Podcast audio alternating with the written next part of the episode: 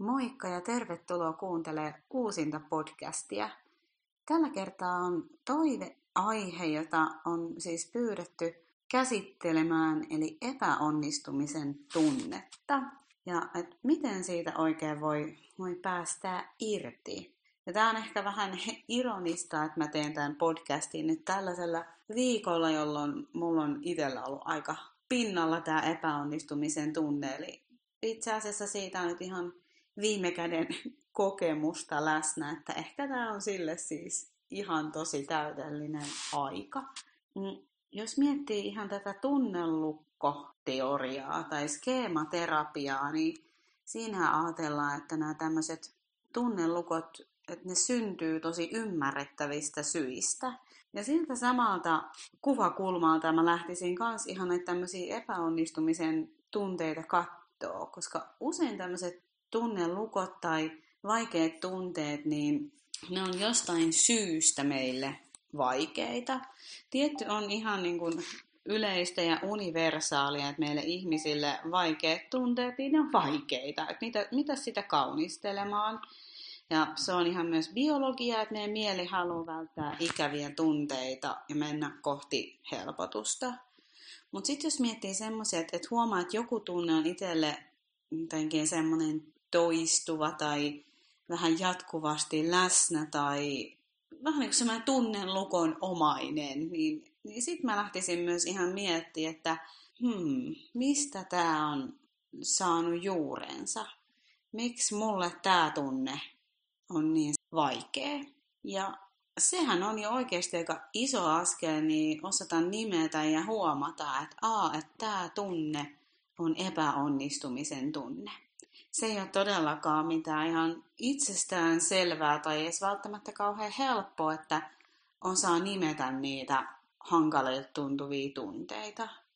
On aika yleistä, että me enempikin koetaan vähän semmoista epämääräistä ahdistusta tai levottomuutta tai jopa masennusta. Ja ne tunteet vähän kuin koittaa suojata sitä, että me ei huomattaisi sitä, että, että mikä oikeastaan se ydinkipu täällä taustalla on. Et mä sanoisin, että se jo, että tunnistaa, että tämä on nyt epäonnistumisen tunne, niin on jo semmoinen tosi hieno ja inhimillinen ja, ja tärkeäkin askel. Anteeksi, mun näköjään oli jäänyt tänne tämmönen viestipainike, niin kuuluu tommonen pling tosta taustalla. Katsotaan, saisinko mä sen suljettua tästä näin. Joo, eli epäonnistumisen tunteeseen jatketaan, niin tota, sellaisia syitä, että miksi vaikka nyt tämmöinen epäonnistumisen tunnelukko on voinut syntyä, niin, niin jos katsoo vähän taaksepäin elämää, että mitä siellä on käynyt, minkälaisia kokemuksia on ollut, niin usein tämmöisen epäonnistumisen tunnelukon syntyy vaikuttaa, jos on kokemuksia siitä, että on tullut vähätellyksi. Tai voi myös olla sille, että, että suhun on kohdistettu epärealistisia vaatimuksia tai odotuksia ja ilman, että on annettu tukea tai kannustusta tai ohjeistusta. Voi myös olla, että on joutunut kokea häpäsyä tai kiusaamista tai ihan erilaisia semmoisia niin rangaistuksia siitä, että ei ole osannut jotain. Ja sehän on äärimmäisen epäinhimillistä ja se on äärimmäisen kivuliasta ihan musertavan tuntuneen kipu kokee, että, että mä oon epäonnistunut. Se menee helposti ihan sinne identiteettitasolle, että se liitetään niin kuin minun ihmisenä, että minä ihmisenä olen epäonnistunut. Ja se on mun mielestä yksi tärkeä askel lähteäkin havainnoimaan tai ei edes havainnoimaan, vaan tiedostaa sitä, että, että mikä just mun elämässä on vaikuttanut siihen epäonnistumisen tunteeseen. Miksi se on mulle niin tuttu tunne? Että semmoinen menneisyyden reflektointi ei siis tarkoita, että etitään syyllisiä tai mitään muutakaan, vaan enempi haetaan just ymmärrystä. Että okei, että, että tällaista mulle on tapahtunut ja siksi on aika loogista, että mä tunnen näin se on semmoinen ensimmäinen askel siihen, että voikin alkaa hyväksyä ja kohtaa sitä tunnetta. Eli tosi usein tällaisten kipeiden negatiivisten tunteiden kanssa se meidän ensimmäinen toive on just päästä siitä eroon. Että mä en halua kokea sitä. Mä en halua kokea epäonnistumista. Ja herra jestas, se on tosi ymmärrettävää, koska se ei ole kiva tunne. Mutta oh, kun taas, jos me koitetaan sitä hinnalla millä hyvänsä välttää, niin näyttää siltä, että se tuottaa meidän elämään enempi kipua.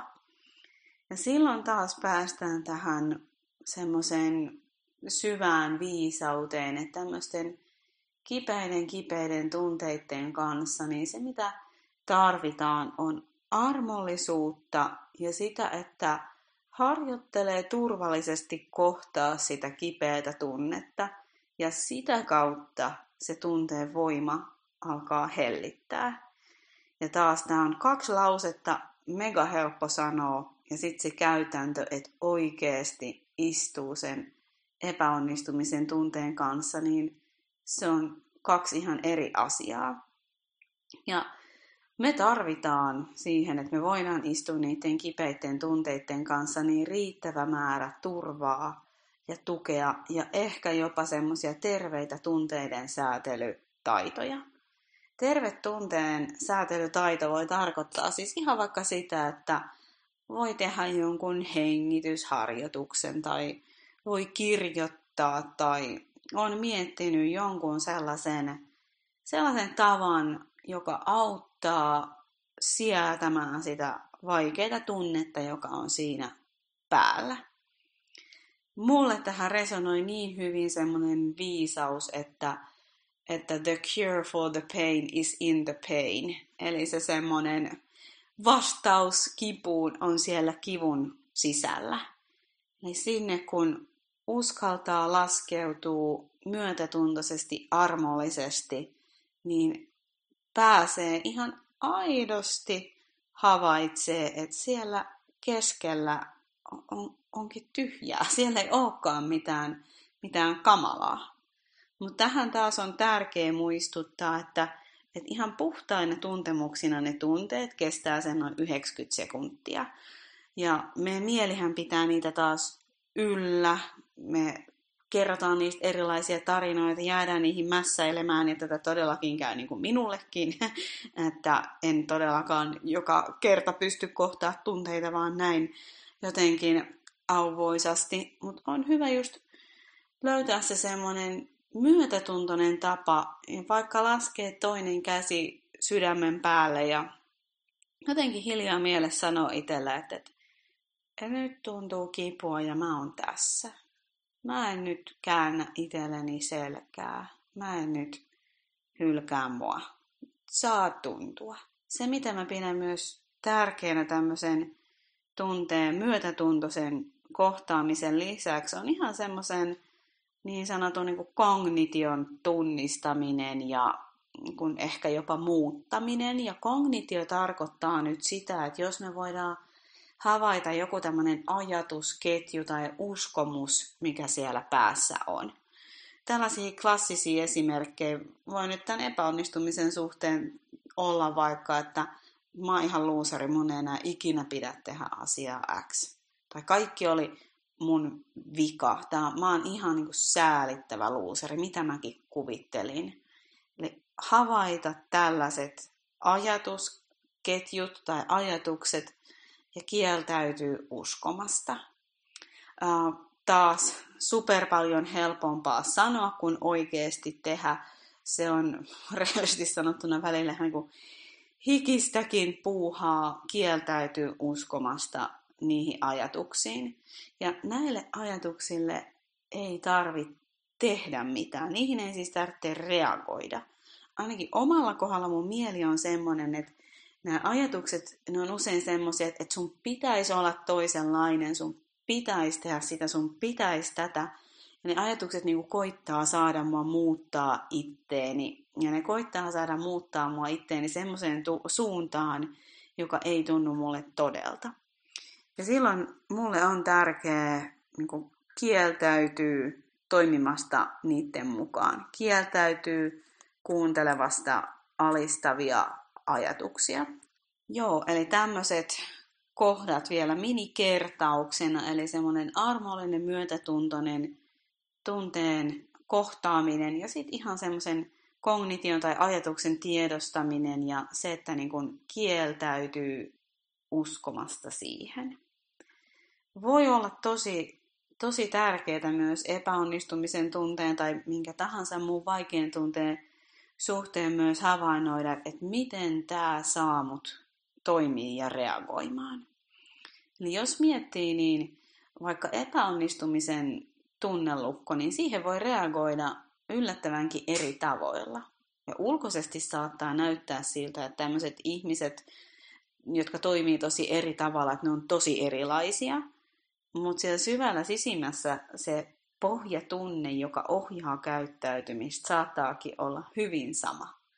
Otetaan vaikka kaksi esimerkkiä tähän epäonnistumisen tunteeseen liittyen, että vaikka nyt henkilöt Pekka ja Matti, niin, niin Pekalla on tämä epäonnistumisen kipu ja, ja tunne siellä pohjalla, mutta hän on löytänyt sellaisen selviytymiskeinon, että hän vähän niin kuin koittaa kapinoida sitä tunnetta vastaan. Ja, ja se voi näkyä käytöksessä silleen, että, että yrittää hirveästi ja hinnalla millä hyvänsä onnistua, menestyä ja vähän niin kuin kapinoida sitä, että mä olisin epäonnistunut. Että mä todistan, mä näytän, mä en todellakaan ole epäonnistunut, mä oon menestynyt.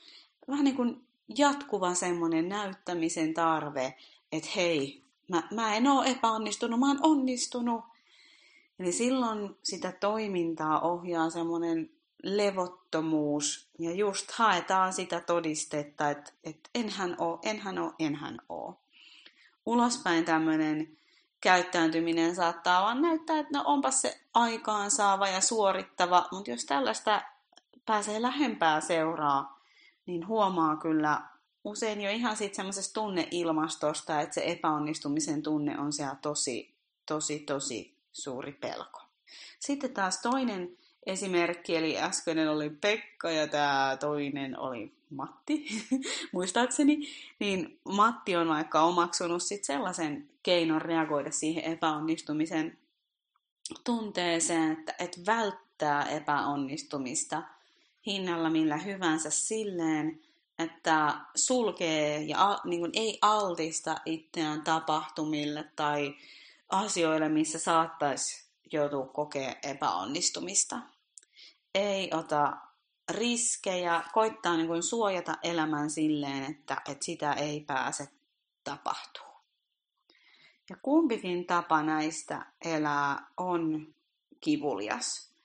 Ja jos meillä on jäänyt tämmöiset vähän niin kuin ratkaisematta jääneet tunteet, tunteet, jotka on vaikka lapsena tai nuorena ollut niin musertavia kohdata, niin usein näyttää siltä, että tämä elämä vaan menee niin, että se pyrkii auttamaan meitä kohtaan ne pinnan alla olevat kivut.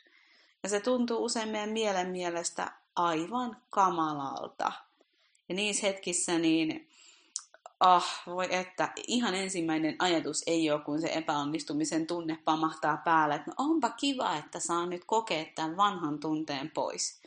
Mutta jos semmoinen perspektiivi yhtään auttaa edes jälkiviisautena, niin sitä, sitä voi ajatella myös niin, että, että okei, että, että tämä kokemus ei tule mulle miksikään rankasuksi tai todellakaan todisteeksi, että mä oon epäonnistunut, vaan mun sisällä on jäänyt epäonnistumisen kipua ja nyt se näköjään nousee esiin. Miten mä voisin nyt toimia toisin kuin aiemmin?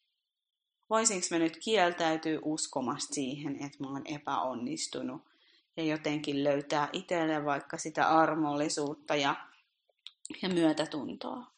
Ja sitten on ihan tärkeää myös ottaa semmoinen niin käytännön kuvakulma siihen mukaan, koska ainakin oma kohdalla myös ihan semmoinen tosiasia on se, että, että mä en osaa kaikkea. Epäonnistumisen vastakohta ei ole osaaminen on ihan oikeasti asioita, joita on hyvä opetella, joita ei vaan niin kuin osaa ilman opettelua. Eli salli itselleen sitä, että ei tiedä. Salli itselleen keskeneräisyyttä, salli itselleen epävarmuutta, salli itselleen sitä, että opettelee ja ja harjoittelee. Se ei ole epäonnistumista. Mutta tosiaan niin voisin palata vielä ihan hetkeksi siihen, kun sanoin, että mulla tällä viikolla tämä epäonnistumisen tunne on ollut pinnalla, niin tota, uh, liittyy ihan siis tämmöisiin tavallaan aika teknisiin talousasioihin, ja kun numerot ei ole mun vahvuus, ne ei vaan ole, mä en tykkää niistä, ja myönnän, että mä oon vähän niin kuin välttänyt opettelemasta ehkä semmoisia kirjanpitoasioita tarpeeksi. Tai sitten ne ei ole vaan ollut mun prioriteettilistalla. Mä oon halunnut toimia vähän sillä lailla hippityylillä. Ja se nyt tuli sitten mulle vastaan vähän semmoisten ikävien mätkyjen muodossa. Ja hirveä itsesyyllistys ja epäonnistumisen tunne iski siitä, että että voi vitsi, että mä oon epäonnistunut ja mä oon itse mokannut tässä ja että miksi mä en pitänyt tästä parempaa huolta ja miksi mä en hakenut niitä päivärahoja, miksi mä en ole kirjoittanut niitä matkakuluja ja, ja se jostain syystä nyt tämä kokemus meni tosi sellaisen niin kuin identiteettitason asti, vaikka se asia oli itsessään aika semmoinen tekninen ja semmoinen, että et, et mä en ole vaan osannut. Mä en ole osannut tehdä kirjanpitoa ihan sillä tavalla, kun mun olisi ollut hyvä. Ja se, mikä on tässä tilanteessa mun mielestä sitä sellaista tunteen kohtaamista ja sellaista käytännön viisautta on, että mä sallin, että joo, että nyt tää tuntuu kivulta. Ja mun mielen kognitiot tuolla päässä huutaa, että mä oon epäonnistunut ja en mä tällaisella hippityylillä mikään yrittäjä pysty olemaan. Ja ihan niin kuin ei susta ole Evi mihinkään. Että mä tunnistan ne äänet, mä kieltäydyn uskomasta niihin ja tiedostan, että mun on hyvä harjoitella ja opetella hoitaa kirjanpitoasioita ja ole ihan itse itteni puolella, että huolehtii niistä päivärahoista ja matkakorvauksista, mitkä on ihan mun niin kuin oikeuskin. Eli niissä tilanteissa, niihin, niin, niistä tulee tilaa semmoiselle niin herkkyydelle, sallimiselle ja myös semmoiselle pehmeälle itsereflektiolle, että onko jotain kuitenkin semmoista käytännön asiaa, mitä mä voisin vähän kuin kehittää tai näin. Mutta se, että olisi jotenkin identiteettitasolla virheellinen tai epäonnistunut, niin sellaiseen tarinaan ei kannata lähteä uskoa tai sille ei kannata lähteä antaa valtaa.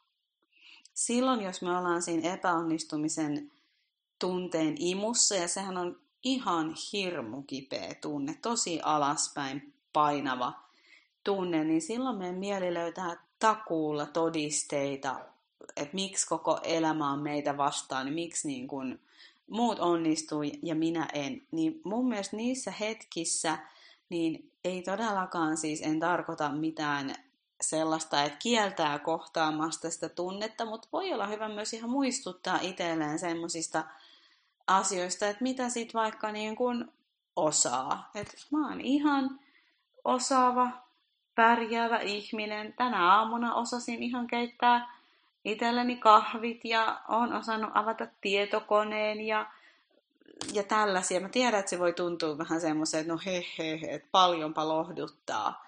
Mutta oikeasti, jos se jotenkin horjuttaa sitä olemusta, se kipeä tunne, niin muistuta oikeasti myös itseä siitä, että on asioita, joita sä osaat. Sä et ole tyhmä, sä et ole huono, sä, sä oot ihan kykeneväinen ihminen, jolla on samalla aikaa tilaa olla epävarma ja harjoitella ja, ja olla kesken. Ennen kuin tämä lähtee venyä liian pitkäksi, niin vielä tota loppuun, niin se, että et jos tämmöinen epäonnistu, tai kun tämmöinen epäonnistumisen tunnelukko ei enää saa samalla tavalla valta-asiat elämästä, niin se tuo elämään tilaa.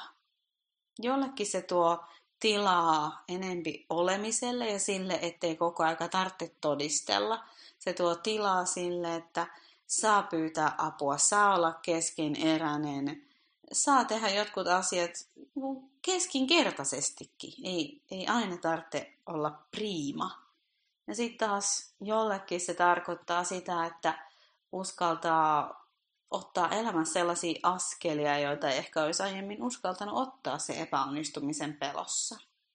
Se voi tarkoittaa sitä, että altistaa itseä asioille, joissa voi tehdä virheitä tai joissa kompuroi. Ja ehkä se tuo myös semmoista kykyä niin nauraa itselleen vähän enempi. Mutta niin kuin mä alkuun sanoin, niin mulle tämä tunne tosiaan tällä viikolla on nyt tullut kovin näkyväksi. Ja oli kiva huomata kuitenkin sellainen asia, että, että, että kun tämä epäonnistumisen tunteen kierre nyt tässä iski, niin aika varhaisin mä huomasin, että aa, mä en ole tuntenutkaan tätä pitkää aikaa. Et nyt tää on tää ikävä tunne, että nyt mä en ole ihan niinku omassa itsessäni, nyt mä en ole ihan semmosessa ytimessäni kiinni.